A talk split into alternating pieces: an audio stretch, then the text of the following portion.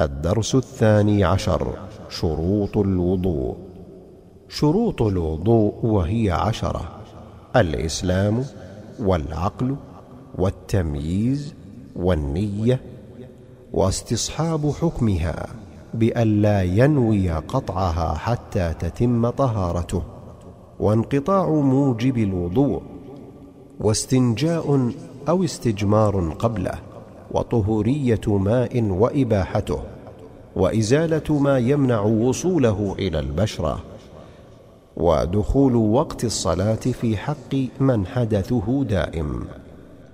الحمد لله رب العالمين صلى الله وسلم وبارك على عبده ورسوله نبينا محمد وعلى آله وأصحابه أجمعين. أما بعد فإني أحمد الله عز وجل أن يسر لي هذا اللقاء الخير بإخوة أفاضل اجتمعوا في بيت بيوت الله يتفقهون في دين الله فأسأل الله تعالى أن يجزيهم والقائمين على هذه الدورة خير الجزاء وأن يمنح الجميع الفقه في دينه والإخلاص لوجهه سبحانه وحسن اتباع نبيه صلى الله عليه وسلم. أما موضوع الدرس فكما سمعتم أنه يتعلق بالوضوء والوضوء هو الطهارة هو شرط من شروط الصلاة. لا تصح الصلاة إلا به مع القدرة لقول النبي صلى الله عليه وسلم لا يقبل الله صلاة أحدكم إذا أحدث حتى يتوضأ. ولقوله عليه الصلاة والسلام لا تقبل صلاة بغير طهور. فالوضوء مأخوذ من الوضاعه وهي النظافة. لأنه ينظف الأعضاء الظاهرة التي تكون عرضة للتلوث. كان من حكمة الله سبحانه وتعالى أن شرع هذه العبادة لما يترتب عليها من النظافة الحسية ومن النظافة المعنوية. فالنظافة الحسية من الأدناس والأحداث والنظافة المعنوية من الذنوب والخطايا. كما قال سبحانه يا أيها الذين آمنوا إذا قمتم إلى الصلاة فاغسلوا وجوهكم وأيديكم إلى المرافق وامسحوا برؤوسكم وأرجلكم إلى الكعبين. وان كنتم جنبا فاطهروا وإن كنتم مرضى أو على سفر أو جاء أحد منكم من الغائط أو لامستم النساء فتيمموا صعيدا طيبا فامسحوا بوجوهكم وأيديكم منه ما يريد الله ليجعل عليكم من حرج ولكن يريد ليطهركم وليتم نعمته عليكم لعلكم تشكرون. فذكر سبحانه في هذه الآية الطهارة الصغرى وهي الوضوء بقوله فاغسلوا وجوهكم وأيديكم إلى المرافق وامسحوا برؤوسكم وأرجلكم إلى الكعبين. ثم ذكر بعد ذلك الطهارة الكبرى من الجنابة وهي الحدث الأكبر. ثم ذكر بقوله وان كنتم جنبا فاطهروا ثم ذكر البدل عن الماء في التطهر لفقده أو للعجز عن استعماله. فقال وإن كنتم مرضى أو على سفر. لأن المريض مظنة العجز عن استعمال الماء لأنه قد يزيد في مرضه أو يؤخر برأه. والمسافر مظنة فقد الماء. إن كنتم مرضى أو على سفر أو جاء أحد منكم من الغائط أو لامسه النساء فتيمموا صعيدا طيبا. المراد بالصعيد فلم تجدوا ماء أحسنت. فتيمموا صعيدا طيبا. والمراد بالصعيد وجه الأرض أيا كان على قول لجماعة من أهل العلم رحمة الله عليه. فحيثما احتاج المسلم إلى التيمم تيمم مما يليه من وجه الأرض. ولا يكلف الله نفسا إلا وسعها. وعلى القول الآخر المراد به التراب الذي له غبار وتراب الحرث. فامسحوا بوجوهكم وأيديكم منه. فبين سبحانه أن التطهر بالتيمم إنما يكون بفرضين مسح الوجه ومسح ظاهر الكفين أو مسح اليدين وبينت السنة أن المراد بذلك ظاهر الكفين وبين سبحانه الحكمة من تشريع الطهارة ومن التيسير. فيسر الله سبحانه وتعالى هذا الأمر حتى لا يجعل على أهل الإيمان حرجا. وشرع الطهارة من أجل أن يطهرهم. من الأنجاس والأرجاس. وهذا من تمام نعمته سبحانه وتعالى وحق النعمة أن تشكر وحق المنعم أن يذكر ويشكر. فلنبدأ الآن في الوضوء. الآية الكريمة وضحت فروضه وأن الوضوء يتحقق بغسل الوجه واليدين ومسح الرأس وغسل الرجلين. وجاءت السنة ببيان تفصيل ذلك قولا وفعلا لأن الله تعالى أنزل على نبيه صلى الله عليه وسلم الذكر ليبين للناس ما نزل إليهم. ولقد بين صلى الله عليه وسلم كل ما نزل إليه ما تحتاج الأمة إليه من عهده صلى الله عليه وسلم وإلى أن يأتي الله بأمره. فترك الأمة على بيضاء نقية ليلها كنهارها لا يزيغ عنها إلا أحد. ومن ذلك الوضوء. فإنه صلى الله عليه وسلم توضأ أمام أصحابه رضي الله عنهم مرارا وتكرارا. توضأ فأحسن. وأسبغ وكمل. وقال عليه الصلاة والسلام من توضأ نحو وضوئي هذا ثم صلى ركعتين لا يحدث فيهما نفسه في رواية يقبل فيهما بقلبه على ربه إلا غفر له ما تقدم من ذنبه. وقد ذكر الصحابة رضي الله عنهم صفة وضوئه صلى الله عليه وسلم تفصيلا وإجمالا. فحدث عبد الله بن زيد رضي الله عنه عن وضوء النبي صلى الله عليه وسلم. وأنه أتي بتور يعني بإناء من حجارة فأفرغ على يديه. أكفى من الإناء وأفرغ على يديه فغسل كفيه. فدل ذلك على مشروعية غسل الكفين عند الوضوء وقبل الوضوء.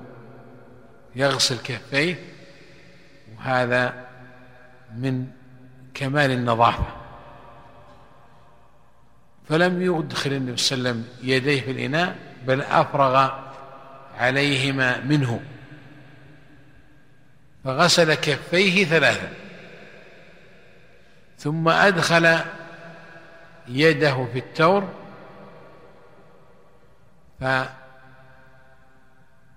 فأخذ بها ماء فمضمض واستنشق. ثلاثة. فأخذ بعض الماء الذي في يده فأدخله في فيه. ومضمض يعني أدار الماء في فيه. ثم مجه. واستنشق أدخل الماء في أنفه وجذبه بنفسه إلى أقصى الأنف. وفي الرواية الأخرى واستنثر. لأخرج الماء من أنفه من النثرة وهي طرح وهي طرف الأنف.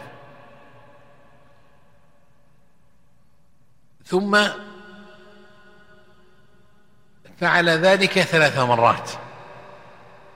يعني مضمض واستنشق ثلاث مرات بثلاثة أكف. يقسم الكف بين الفم والأنف. ثم أدخل يده في الإناء وأخذ ماء فغسل وجهه. والوجه في الوضوء يرجع فيه اللغة والمعنى أنه غسل الوجه من أعلاه وهو منابت شعر الرأس المعتادة أول منابت شعر الرأس من جهة الوجه. إلى الذقن طولا. ومن الأذن إلى الأذن عرضا. فغسل صلى الله عليه وسلم وجهه ثلاث مرات. ثم أدخل يده في الإناء وغسل يده اليمنى. من طرف الأصابع إلى المرفق. ثلاث مرات. ثم غسل اليسرى كذلك ثلاث مرات. يعني غسل الكف والذراع إلى المرفق وإلى هنا بمعنى مع. إلى في الحديث بمعنى مع. وهكذا في الآية. اغسل وجوهكم وأيديكم إلى المرافق بمعنى مع. يعني أن المرفق داخل في العضو المغسول.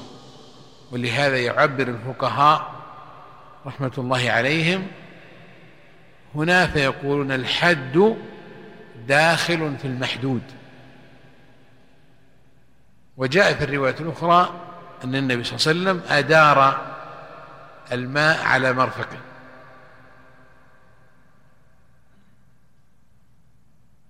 ثم أدخل يده في الإناء وأخذ بها ماء وبل يديه ومسح بهما رأسه. في حديث عثمان رضي الله عنه مسح بهما رأسه ولم يفصل. في حديث عبد الله بن زيد أن النبي صلى الله عليه وسلم بدأ بمقدم رأسه ثم أدبر بهما إلى قفاه ثم ردهما إلى الحد إلى المكان الذي ابتدأ منه. فدل على أن النبي صلى الله عليه وسلم عمم رأسه في المسح. ودلت الأحاديث على أن مسح الرأس مرة واحدة وعلى أن من الرأس الأذنين. فإن النبي صلى الله عليه وسلم مسح أذنيه بيديه بعد أن مسح بهما رأسه. لم يأخذ لهما ماء جديدا. وهذا هو المحفوظ عند أهل العلم من الروايات المبينة لحديث لصفة وضوء النبي صلى الله عليه وسلم. وجاء في رواية شاذة أنه أخذ ماء جديدا للأذنين ولكن هذه لم تصح عند المحققين من أهل العلم وفيها شذوذ لمخالفتها الأحاديث الصحيحة.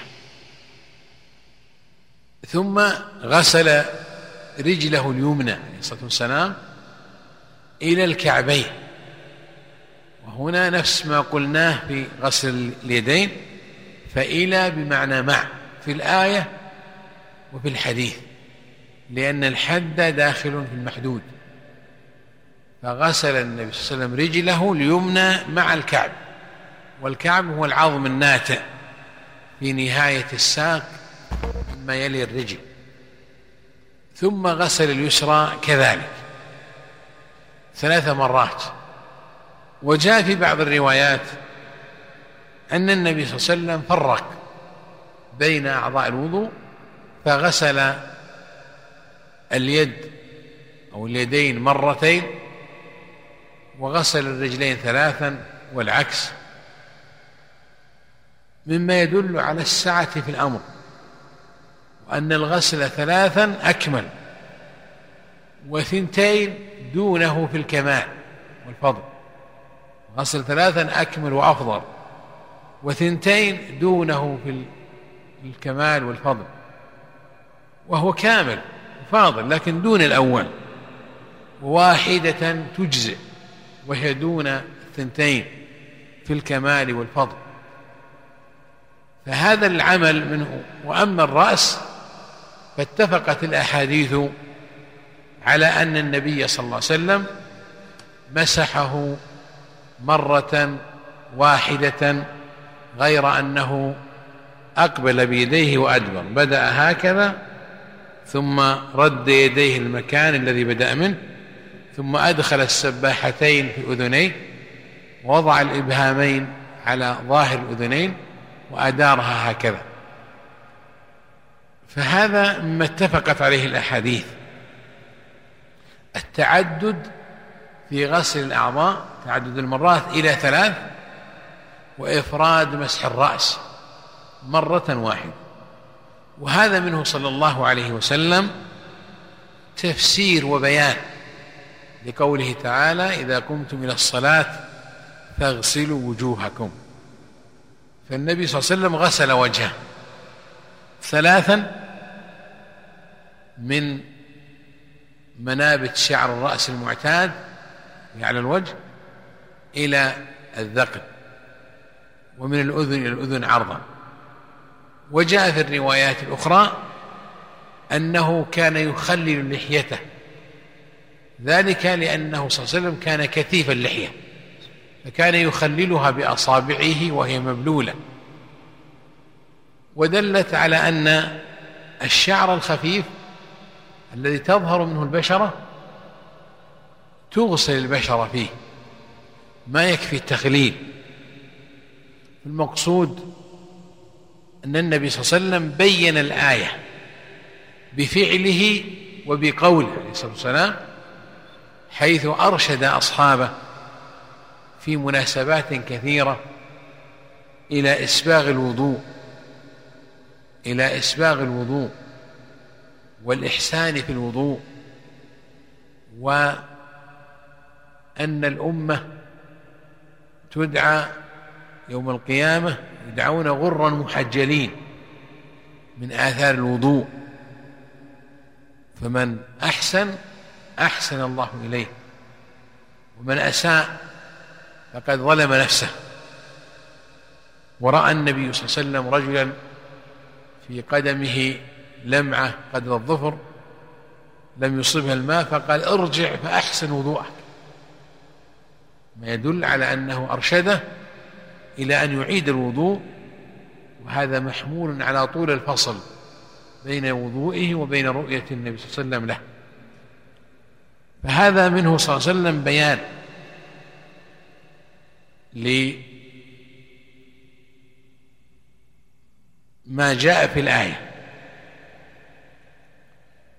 واستفاد أهل العلم رحمة الله تعالى عليهم من من الآية الكريمة وبيان النبي صلى الله عليه وسلم الفعلي لها من قول كذلك أنه لا بد من الترتيب في الوضوء في الأعضاء. دليل ذلك أن الله تعالى أدخل الرأس وهو ممسوح بين أعضاء الوضوء وهي مغسولة. فدل على أنه لا بد من الترتيب.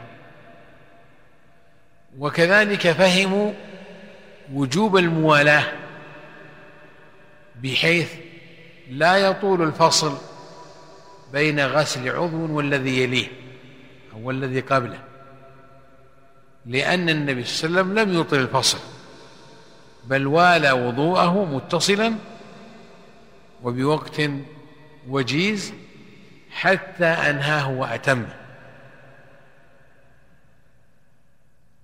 فاستفادوا الترتيب والموالاة في أعضاء الوضوء. من سياق الآية. ذكرها مرتبة حتى أدخل الممسوح بين المغسولات ومن ذكرها متوالية وأن النبي صلى الله عليه وسلم لم يغس لم يخرم هذا التوالي مرة واحدة فلم يقدم غسل عضو عن الذي قبله ولم يؤخر غسل عضو عن الذي قبله. مدة طويلة. وطالب العلم خاصة والمسلم عامة ينبغي له أن يعنى بمعرفة صفة وضوء النبي صلى الله عليه وسلم لأنه بيان لما أنزل إليه من ربه ولأنه يتحقق به المراد وينال به الفضل والثواب.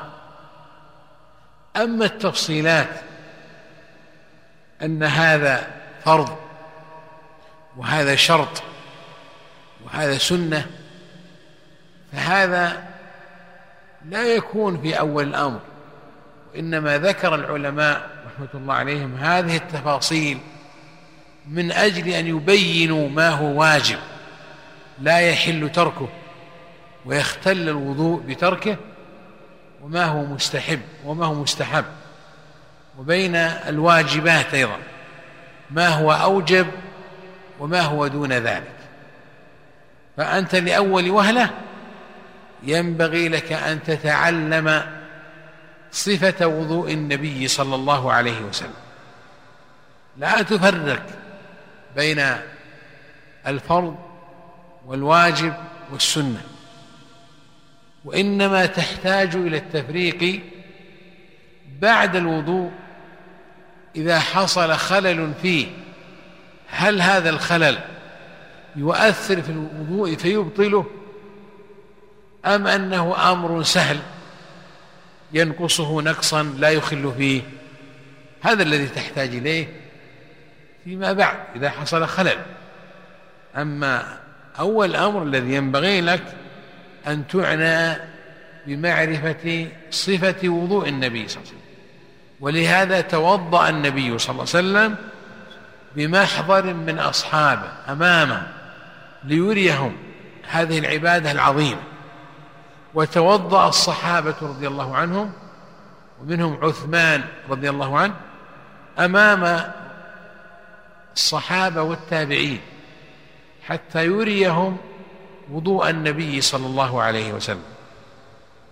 ولعلكم تقولون إنه لم يذكر هنا الاستنجاء. والشيخ حفظه الله ذكر في رسالته وتفصيلها الوضوء أن الوضوء يكون بعد استنجاء أو استجمار قبله. فلماذا لم يكن هذا متصلا ولم يذكر الاستنجاء أو الاستجمار في الآية قبل فروض الوضوء ولم يرد في الأحاديث التي توضح صفة وضوء النبي صلى الله عليه وسلم.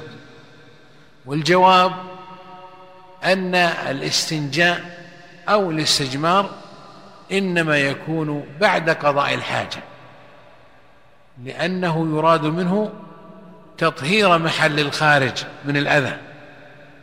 هذا المراد من الاستنجاء أو الاستجمار فالاستنجاء إزالة أثر الخارج بالماء وهو أبلغ في التطهير.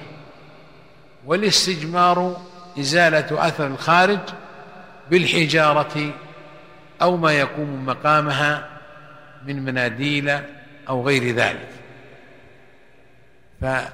فالاستنجاء مرتبط بقضاء الحاجة. وقد يكون فيه فصل طويل بين قضاء الحاجة وبين الوضوء.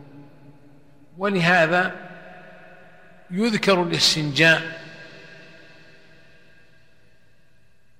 مع الوضوء عن النبي صلى الله عليه وسلم في الأسفار لأنه يكون معه الخادم من أصحابه رضي الله عنهم فيطلب منه النبي صلى الله عليه وسلم أن يحضر الماء الإداوة التي فيها ماء وأن يتبعه. فيذهب صلى الله عليه وسلم ويبعد حتى يتوارى عن الأنظار فيقضي حاجته ثم يستجمر ثم يأتي فيصب عليه الصاحب الماء ليتوضا وأحيانا يأخذ النبي صلى الله عليه وسلم الإداوة معه ليستنجي بالماء مباشرة. ولهذا الفقهاء رحمة الله عليهم فصلوا فجعلوا باب آداب قضاء الحاجة منفصلا عن الوضوء ليعلموا الناس هذه الآداب التي لا بد منها حتى تتحقق الطهارة. قبل ذلك ثم ينقلونهم إلى بيان الوضوء الشرعي الثابت عن النبي صلى الله عليه وسلم.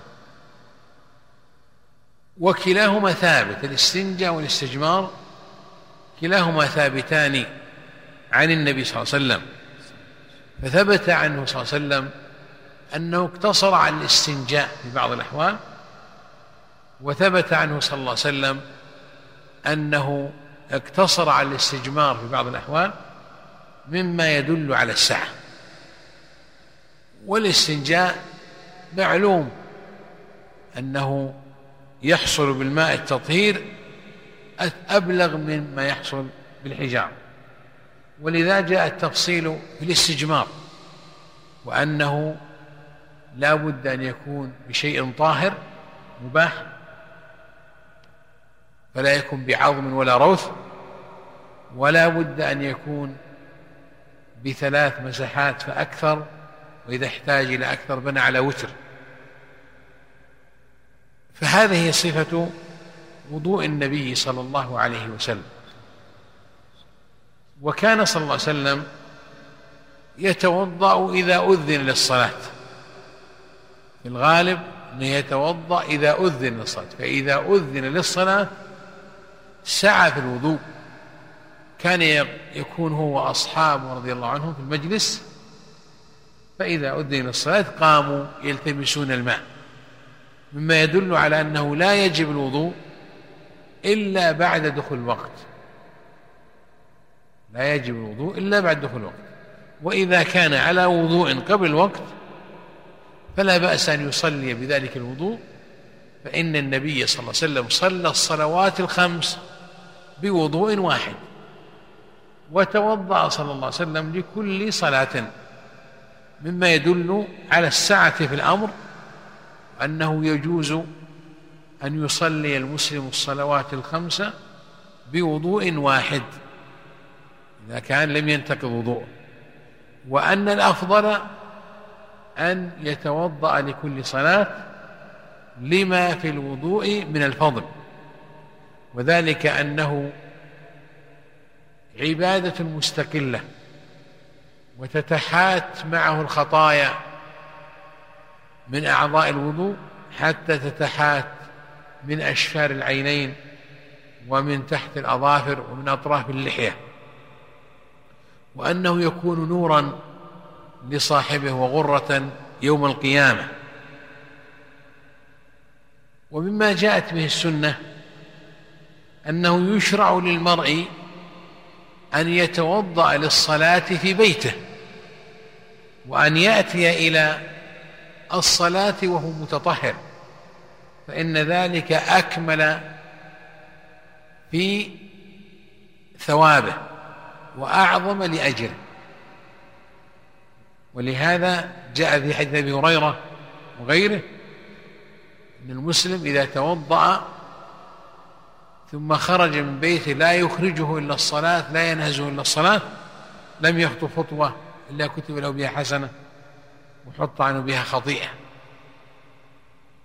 فدل على أنه ينبغي أن يراعي المسلم أن يأتي إلى الصلاة متطهرا لأن المشي إلى الصلاة صلاة.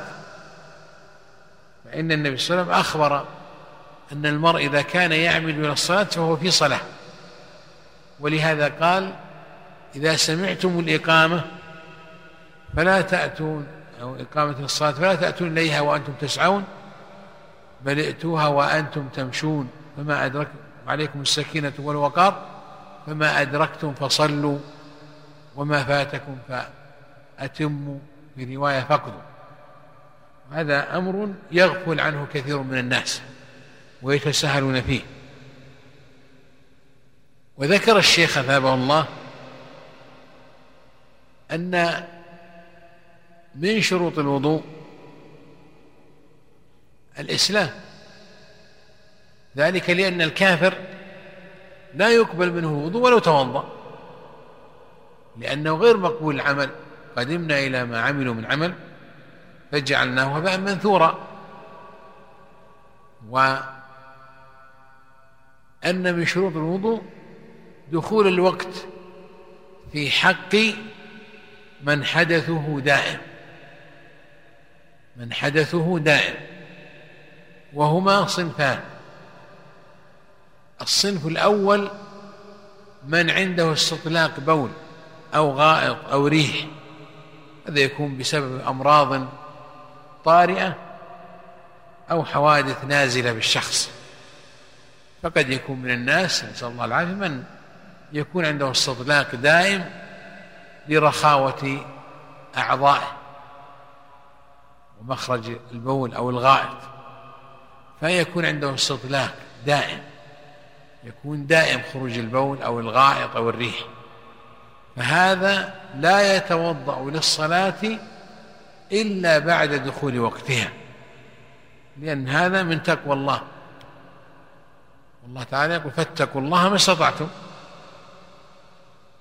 والصنف الثاني المرأة المستحاضة التي يكون معها نزيف غير الحيض وإنما هو نزيف طارئ وهو انفجار عرق أو وجود قرحة في الرحم أو في الطريق إلى الرحم. فمن كان بهذه الصفة لا يجوز له أن يتوضأ للصلاة إلا إذا دخل وقتها أما إذا كان مقصود الوضوء مس المصحف أو صلاة نافلة فيتوضأ حين يريد ذلك.